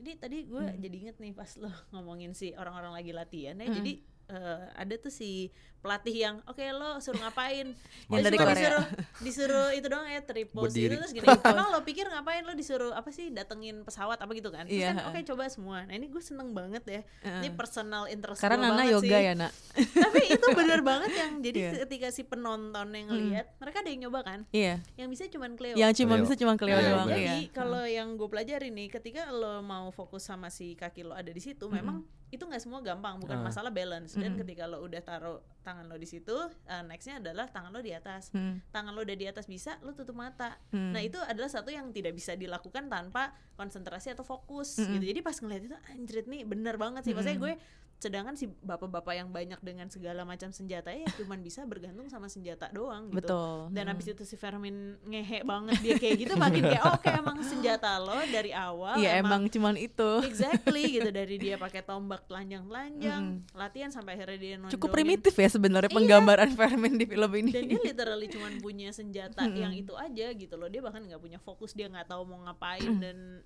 ya itu sih menurut gue tuh juga gue kena sih di bagian itu. Hmm, hmm, hmm. Kalau enggak gimana Kalau soal tadi eh, Lisa bilang dan Nana bilang tentang gimana penggambaran, kalau gue sih ngeliatnya dari kameranya kan, eh, ken- kenapa akhirnya kelihatan kayak berjarak seperti tadi kita pernah bahas, kita udah bahas di awal, eh, itu berusaha untuk mencari keintiman dan menemukan keintiman juga kan. Tapi memang kalau kita perhatikan cara Alfonso dalam film-filmnya menempatkan kamera dan memakai teknik long take Mm-mm. itu kan kerasa banget dan hampir kayak jadi trademarknya dia gitu kan dan di Iya. film ini kerasa lebih kerasa lagi gimana dia menempatkan dia kan banyak banget pakai long take kan ke- ketika si Cleo mau main ke bioskop sama anak-anaknya itu untuk eh, main ke bioskop dan kita melihat gambar jalanan itu Iya.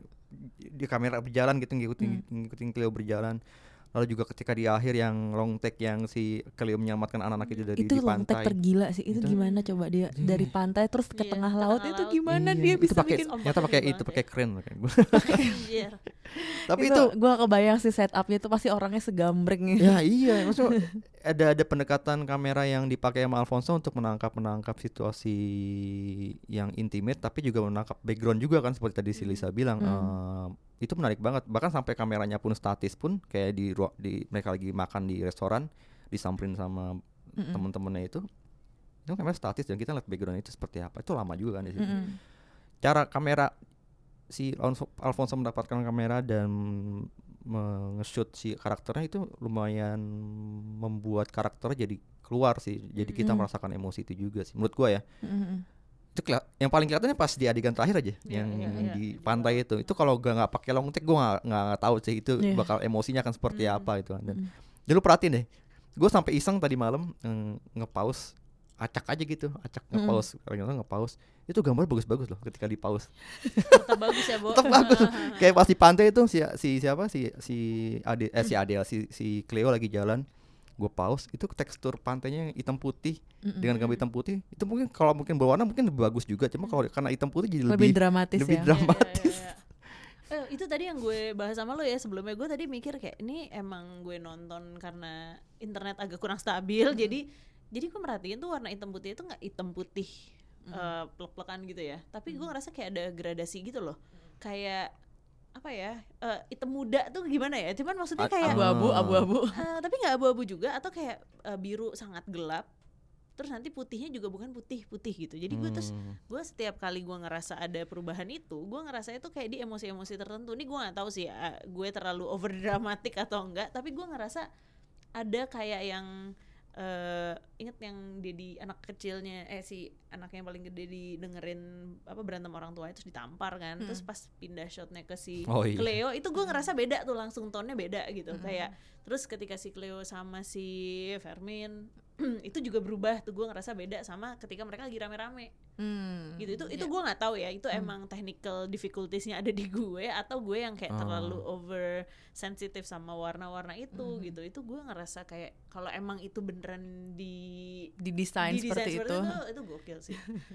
Karena gitu tuh sih. itu ngaruh banget soalnya jadi kayak lo jadi lebih redup lebih terang Iya, iya, hangatnya iya. berasa apalagi adegan-adegan mereka outdoor kan banyak ya. Mm.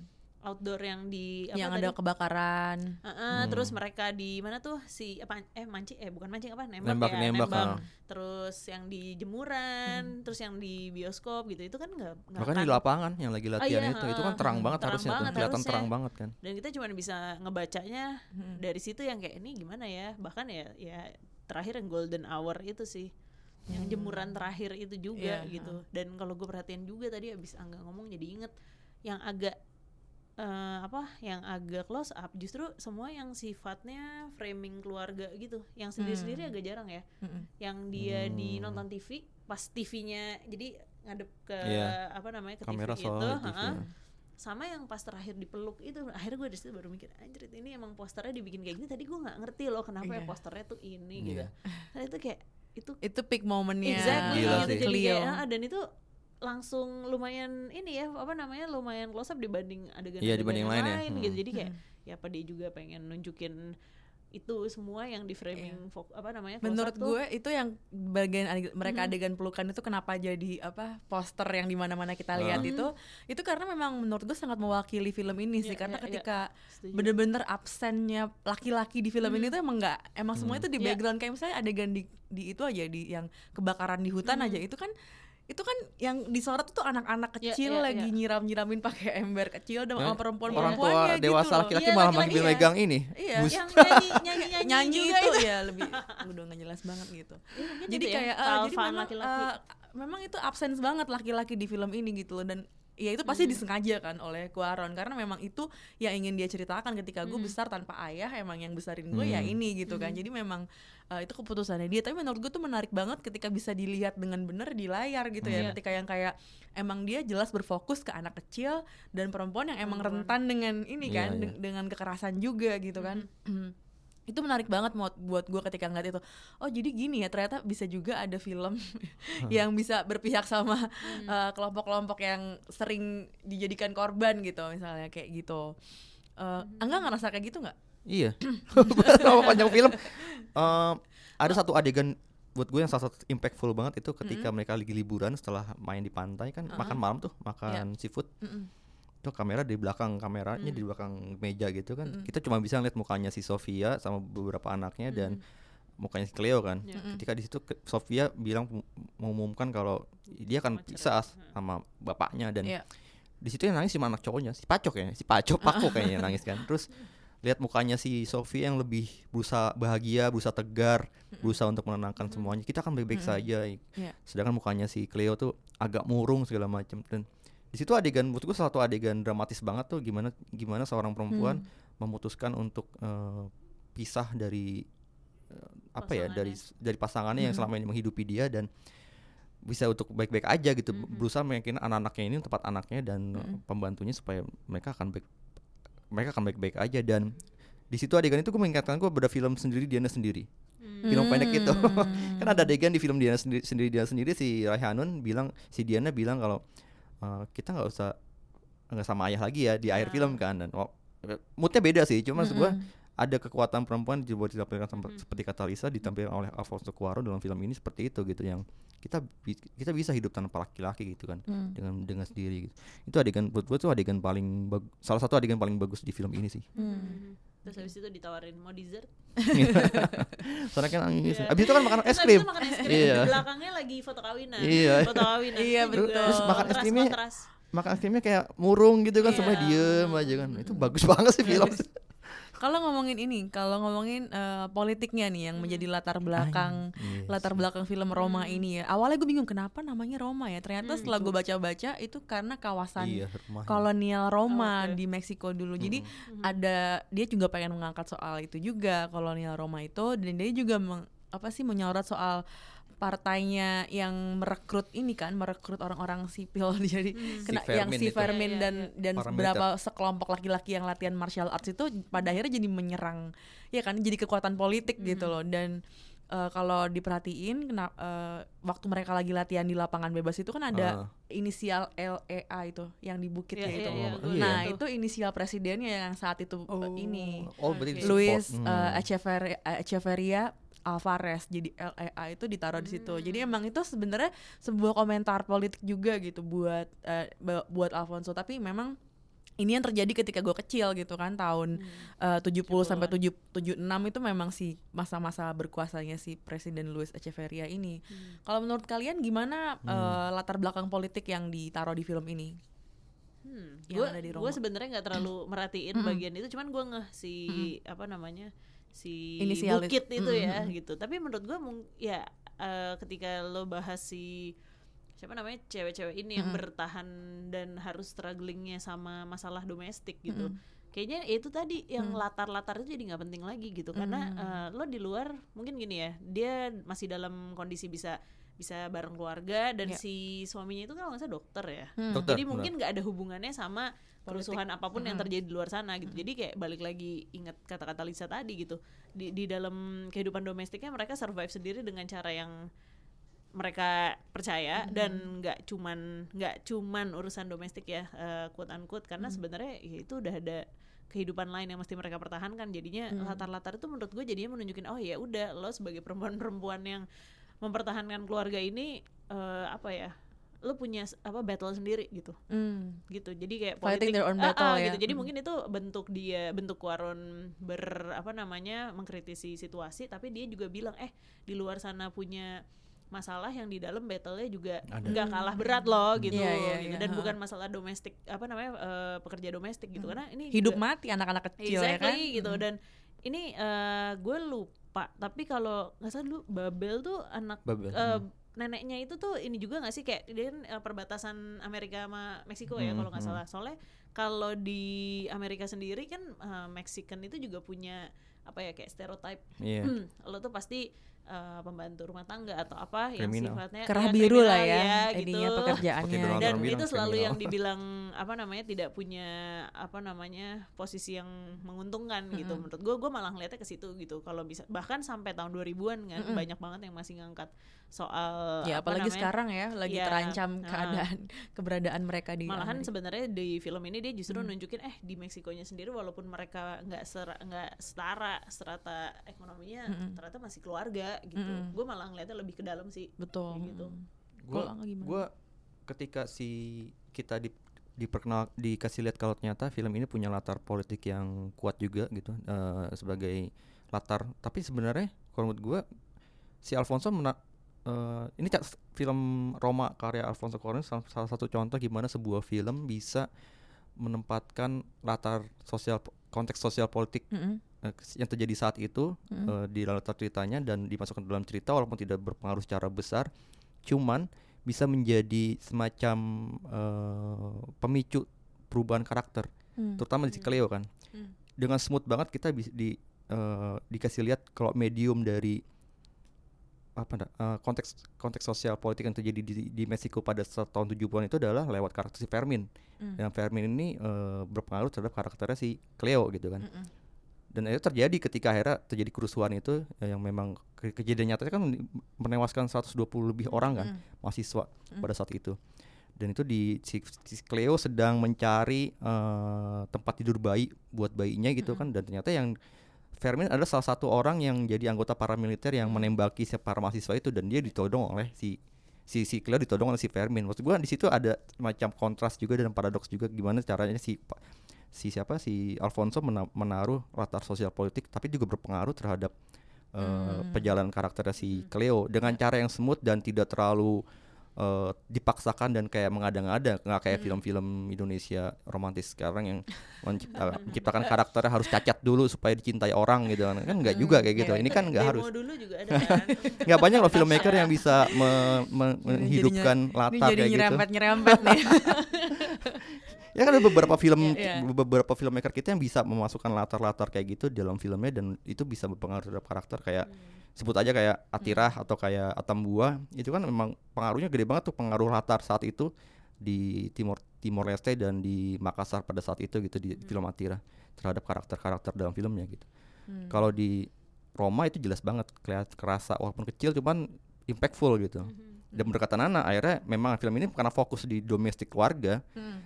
Jadi latar itu memang kelihatan sebagai latar cuman dia juga punya pengaruh sebenarnya terhadap si karakter si Cleo ini yang pasif ini gitu. Mm-mm. Gitu. Menurut gue sih menarik sih gimana cara Alfonso menempatkan latar-latar itu. gue suka banget dengan adegan akhirnya ketika dia beli mobil baru terus masuk garasinya smooth gitu Iya, tidak nabrak-nabrak. Enggak karena buat gue ketika awalnya gue bingung kan kenapa adegan awalnya dimulai dengan garasi gitu. Ya kan yang dia lagi bersihin garasi itu kan. Hmm. awalnya gue berpikir dia cuma pengen ngejelasin kalau Cleo ini lagi bersih bersih oh she's a janitor atau ternyata dia asisten rumah tangga gitu ya. Tapi ternyata kalau gue pikir-pikir lagi nih setelah gue lihat endingnya ada apa Sofia beli mobil baru memang garasi itu kan sesuatu ruang yang cukup maskulin ya.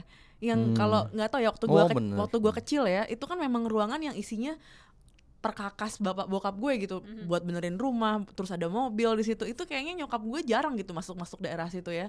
Jadi eh, itu caranya Alfonso melambangkan nih ya ketika bapak gue eh ketika si Antonio pergi ya udah cuma garasinya yang kosong. Karena seisi rumahnya tuh tetap terjaga Terisi. gitu loh. Paling ganti kamar kan ketika pulang liburan mereka ganti kamar segala macem. Tapi eh, pinter banget ketika dia beli mobil baru gitu ya dengan lebih kecil lebih muat ya ternyata eh, setup keluarga yang kayak gini it works juga gitu Iya, loh iya, iya. walaupun mungkin orang ngeliat nggak ideal lebih kecil atau atau Iya. nilai-nilai Iya, kekurangan lainnya gitu tapi di situ dia kalau menurut gue gue rasa si Alfonso tuh pengen bilang ini juga it works juga gitu loh Ah. kayak gitu dan gue suka banget apa pemanfaatan ruang garasinya itu Eh, ada anjing lagi pup gitu. Terus Iconic. dibersihin. Eh, lu Itu gue kayak- menarik banget sih itu. kayak yang itu pas baru masuk pas bapaknya baru masuk ke Iya. garasi lu merhatiin ini berapa kali bolak Iya, balik supaya tidak nyenggol. supaya tidak nyenggol tapi dengan segala perfeksionis yang ketika bal- se- sebaliknya si Sofianya yang masuk udah. Dan lu perhatiin deh di situ shotnya semua close up. Iya iya, Ya kan ekstrim malah. Bahkan sampai rokok tuk tuk Iya. ya di, di Padahal jarang banget ada close up di film ini kan. Iya itu Iya. malah Iya, close up-nya di situ ya di bagian-bagian tidak hidup Tidak, gitu. ha, Bukan tidak makhluk hidup makhluk maksudnya. Iya. benda-benda mati yang diagungkan mungkin tuh Tapi gue jatuh cinta sih sama karena film ini sangat banyak meng- mengeksplor ruangan dalam rumah. Gue suka dengan rumahnya. Iya. rumahnya sangat gimana ya karena karena merasa kita dikenal Warm. warm gitu kan. Terus eh, kelihatan banget fungsinya ini ruang keluarga, nih ruang ruang main, nih ruang Intinya nggak kayak rumah orang macem. Amerika sih sebenarnya. Itu lebih mirip rumah-rumah kayak kita Iya, gitu iya, dengan tempat cuci di atas, nyebur di Iya, atas gitu ada kan. ada ruang jemuran nih kalau orang-orang di apa ya negara-negara barat gitu misalnya kan karena memang ruangnya juga terbatas, rumahnya nggak akan segede itu misalnya. Hmm. Jadi mungkin mereka juga cucian mungkin mereka laundry di luar gitu, nggak ada yang ngejemur-jemur kayak biasanya gitu. Ha-ha.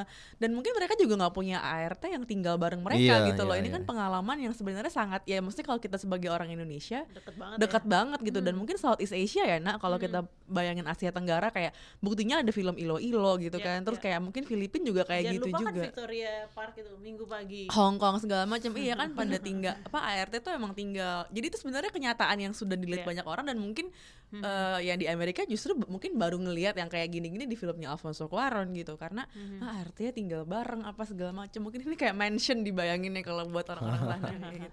Baru soal rumah itu juga menarik sih. eh, Hmm. maksudnya ketika kan dari awal kita diperkenal, di- diperkenalkan lewat kamera Hmm. gimana isi rumah itu bentuknya kayak gimana, apa Iya. aja yang di dalamnya, Hmm. ada berapa banyak ada berapa perabotan di sana. Dan akhirnya ketika si eh, Antonio-nya harus keluar dari rumah itu dia kan membawa banyak barang kan. Iya, rak buku. Dan rak bukunya hilang tinggal buku-bukunya doang. Lihat perhatiin kan kamarnya berubah semuanya kan. Hmm, kamar penampatan kamar berubah. Itu kayak rumah itu kayak jadi kayak ditata, ditata ulang dan kayak menghidupkan lagi suasana hidup yang baru gitu. Iya, tidak iya, seperti iya. yang lama. Itu menarik sih ketika si kamera apa si Alfonso eh, membuat desain produksi Mm-hmm. kayak gitu. Jadi desain produksi itu jagoan sih menurut gua.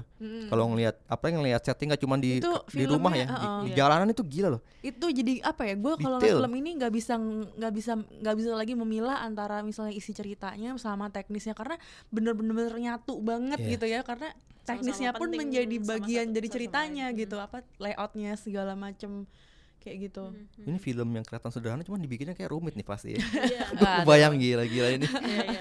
jadi ketika abis bikin film tentang astronot nyasar di Graffiti. itu kira-kira gimana lagi ya gue mau bikin film akhirnya dia bikin lah Roma ke ya kan iya kembali ke rumah akhirnya gitu Mungkin di Gua- Gravity dia juga tempatnya sebenarnya sempit-sempit tuh. dia mencari lu apa ruang yang lebih lebar kan. Iya, iya. Mhm. Nah ini kan film masuk nominasi eh, sa- Shortlist. satu dari Hmm. sembilan film yang masuk shortlist apa film eh, asing terbaik ya di Academy Awards 2019 nih barengan sama Birds of Passage dari Kolombia, ada The Guilty dari Denmark, ada Never Look Away dari Jerman, Shoplifters dari Jepang, Aika dari Kazakhstan, Capernaum dari Lebanon, eh, Cold War dari Poland dan Burning dari Korea Selatan. Kalau menurut kalian masuk lah ya ini ya lima besar ya nggak? Nominasi masuk lah ya. Gue belum nonton lainnya cuman ya kayaknya sih harusnya masuk ya. gue juga belum nonton yang lain tapi ngelihat apa namanya respon-respon di festival lain ya kayaknya kalau nggak masuk nih agak ini juga Iya, ya dia secara popularitas Secara ini ya, secara rilisnya aja di Amerika kan sebenarnya adanya di Netflix. Tapi tapi dia juga Tayang ada juga di limited, bioskop, mm, ada limited. limited rilisnya juga Iya. di bioskop kan. Gue nggak tahu sih apakah eh, itu ada aturan-aturan buat nominasi Best Picture. Apakah emang Hmm, ada rilis Ketika- Layar kan. ketika dia non English gitu bisa nggak jadi Best Picture gitu? Pernah nggak sih ada sejarahnya? Gue sih mengingat-ingat. gue ingetnya nominasi aja sih pas Tapi yang masuk kategori Best Picture. Amor bukannya masuk ya dulu Eh, mm, gue ingetnya ini. Ah, Amor masuk Uh, kan? Aspiration masuk Atau skenario Emmanuel terbaik. Ya? Tapi Siapa? bukan Aspiration Oh, masuk Aspiration, skenario, iya, tapi iya, skenario iya, iya. bukan masuk. eh, Itu juga film asing Berarti sebenarnya ini juga sebenarnya bisa. memungkinkan buat masuk Sebenarnya kategori mungkin kategori aja, utama ya, ha. karena kan Alfonso Cuarón juga dia udah menang. Academy Awards juga gitu ya. Hmm. mungkin secara politis juga dia mau masukin maksudnya mau masukkan film ini jadi sangat statement juga Iya, iya, kalau iya. lo masuknya di Apalagi orang-orang Meksiko. uh, uh, gitu Nah, gue agak bingung juga sih bisa juga masuk ke ini ya, bisa juga masuk ke foreign uh, film, kategori foreign film bisa juga masuk ke kategori-kategori utama gitu ya di sana. Iya, seingat gue soalnya waktu itu kalau nggak salah Amor yang pas di saat tahun itu semua orang mem- me- Dia masuk ke Iya, film terbaik. apa namanya? Dan Emmanuel Riva kalah dengan Jennifer Lawrence. Ya itu kayak gue di situ senep banget. Academy Awards of course yang Jennifer Lawrence. Filmnya Hollywood. ya. Ada catatan lain nggak tentang film Roma sebelum kita selesai episode kali ini? nonton gih tapi nontonnya bener ya kayak nyari syahdu gitu soalnya gue terus ada respon temen gue yang agak random oke gue udah punya nih nonton filmnya udah siap tapi mencari waktu supaya nggak ngantuk gitu mungkin karena Oh, orang terlalu oke. identik Film-film drama Hitam putih. lambat, hitam Iya, putih. ah, gitu walaupun memang menurut gue rada lambat sih Emang agak lambat. tapi pas di agak belakang-belakang tuh udah mulai berasa kayak oh iya nih gue udah dapet nih intinya apa Iya. dan apa ya fokus-fokus eh, apa namanya konfliknya ngarah ke mana gitu. Walaupun emang harus agak syahdu sih lo eh, apa namanya menikmati. Karena bukan apa bukan supaya nggak ngantuk aja lo bisa nikmatin detail-detail yang dari tadi udah kita bahas ya. Mm, mm, mm, betul. itu penting tuh Bo. Iya betul. Dan gue sukanya karena ini kan ya gue dulu waktu di gue kan eh, nulis buat Jakarta Globe. Dulu gue story byline cover story pertama gue tentang ART Hmm. Oke. apa judulnya? Waktu itu editor gue ngasih judulnya The Invisible Cinderellas gitu. Jadi emang gue punya ketertarikan khusus dengan isu ini. Jadi ketika tokohnya si Cleo ini ART gue yang kayak ini aja gue udah suka nih gitu loh. Cuman memang kekecewaan gue di film ini adalah di si Cleo-nya ini kurang ini aja pasif banget aja gitu loh kurang ya. Hmm. apa ya kurang bisa Outstanding. iya gitu. Karena menurut gue kan ya sebaiknya dia dikasih tahu lah proses berpikirnya kayak maksudnya dia nggak nggak mau punya iya, anaknya itu itu baru ketahuan Diambil. ketika di pantai kayak Hmm. gitu kan. Sebenarnya yang kayak gitu gitunya pokoknya mak- maksudnya kayak ketika dia ngobrol sama Sofia sebenarnya dia bisa aja bilang gue kayaknya nggak mau dia punya anak atau gimana gitu ya. Kayak pergulatan batinnya kurang diperlihatkan gitu loh. Dan maksudnya tadi Nana bilang eh, mungkin karena ya dia terbiasa diam terbiasa nggak nggak beropini gitu kan. Jadi pada akhirnya pun ya ke bawah di situ gitu ya cuma kan itu keputusan sutradara ya sebenarnya mau menggambarkan karakter yang Hmm. seperti apa gitu gitu pas sih lagi anaknya yang dilahirin meninggal tuh juga sebenarnya agak Aduh. kelihatan dia maju mundurnya iya lagi heeh. dan kayak iya Kayak lo hidup- sebenarnya Kan ditanyain ya. mau lihat gak sama Iya. sama, dokternya malah Iya. ditanyain mau lihat anaknya gak gitu. Dia akhirnya mengaku. Jadi dia bahkan bukan dia yang pengen lihat. Mau lihat kan gitu di ada pokoknya ada Dokternya kayak- yang ngasih ke dadanya si itu kan di gendongannya si Cleo. dari dari sebelum yang dia diperiksa hamil juga dia gak jawab loh Iya. Gue hampir nggak jadi nonton tuh pas adegan itu lahiran. Kenapa lu terlalu Eh, serem lalu adegan Iya. lahiran. Apalagi pas dulu kan Afonso bikin yang Children of Men ada adegan lahiran juga kan. iya, itu kan iya, iya, realistis banget kan. Aduh mah gue nggak mau lagi nonton dulu. Apalagi udah mengalami adegan lahiran istri gue gitu. udah beneran ya. dua kali ya enggak? Jadi ya udah pas tapi untungnya di film ini tidak terlalu di di, di expose kayak di Children of Men kan. Iya, jadi cuma dari lahirannya. samping, Dari samping. uh, tapi figurnya kelihatan banget Itu kali tapi itu dan beneran sih. banget itu mati Itu desain produksi emang jagoan tuh, God, desain itu produksinya gua tuh. kayak- gue begitu dia bayinya nggak nangis gue langsung kayak shit. iya ya. Dan cara ngangkatnya juga iya, kayak Iya. sangat nggak di CPR, kasih CPR nggak nggak bisa nggak bisa. Aduh. bahkan dari jauh aja kelihatan loh bentuk bayinya tuh kayak gimana Emang kayak gitu tuh aslinya nak. Kalau oh my gitu. god sebagai yang belum mengalami sama gue juga belum Bunyi mengalami. guntingnya aja tuh cek aduh. Ya gitu deh. jadi detil-detil Detail. suaranya Itu bener sih. pas semuanya itu emang real banget ya Real banget banget. itu desain produksinya jagoan tuh. mungkin lo dibikin supaya hitam putih juga alasannya kalau Oh, warna mungkin. mungkin terlalu Lebih indah Lebih lo jadi juga. bisa apa namanya kayak ini uh, lo punya retro. distraksi Iya. Hmm. distraksi lo jadi lupa lo udah nggak inget tuh bunyi tadi guntingnya itu tuh gimana tapi kalau hitam putih lo jadi lebih fokus bu bisa jadi Oke, itu tadi review kita tentang film Roma. Aduh, semoga sampai sebenarnya sih pengen nonton di bioskop. Oh iya, pengen banget gua kalau ada yang bisa bawa aduh. dan bisa ditayangkan gua mau lagi nonton. iya. Cuman ya udahlah ya sementara ini adanya di Netflix silahkan nonton di Netflix Mm-mm. Roma dan Bird Box ya review kita hari ini. Thank you banget Nana Thank udah you, datang ke. Showbox. Sering-sering jangan kapok. boleh boleh boleh ditunggu undangannya Showbox adalah kolaborasi dari Good Show dan Box to Box Media Network. Eh, makasih banget udah dengerin kita sampai, sa- sampai saat ini. Eh, jangan lupa terus dengerin episode-episode berikutnya. Selamat liburan tahun baru. Bye. Bye.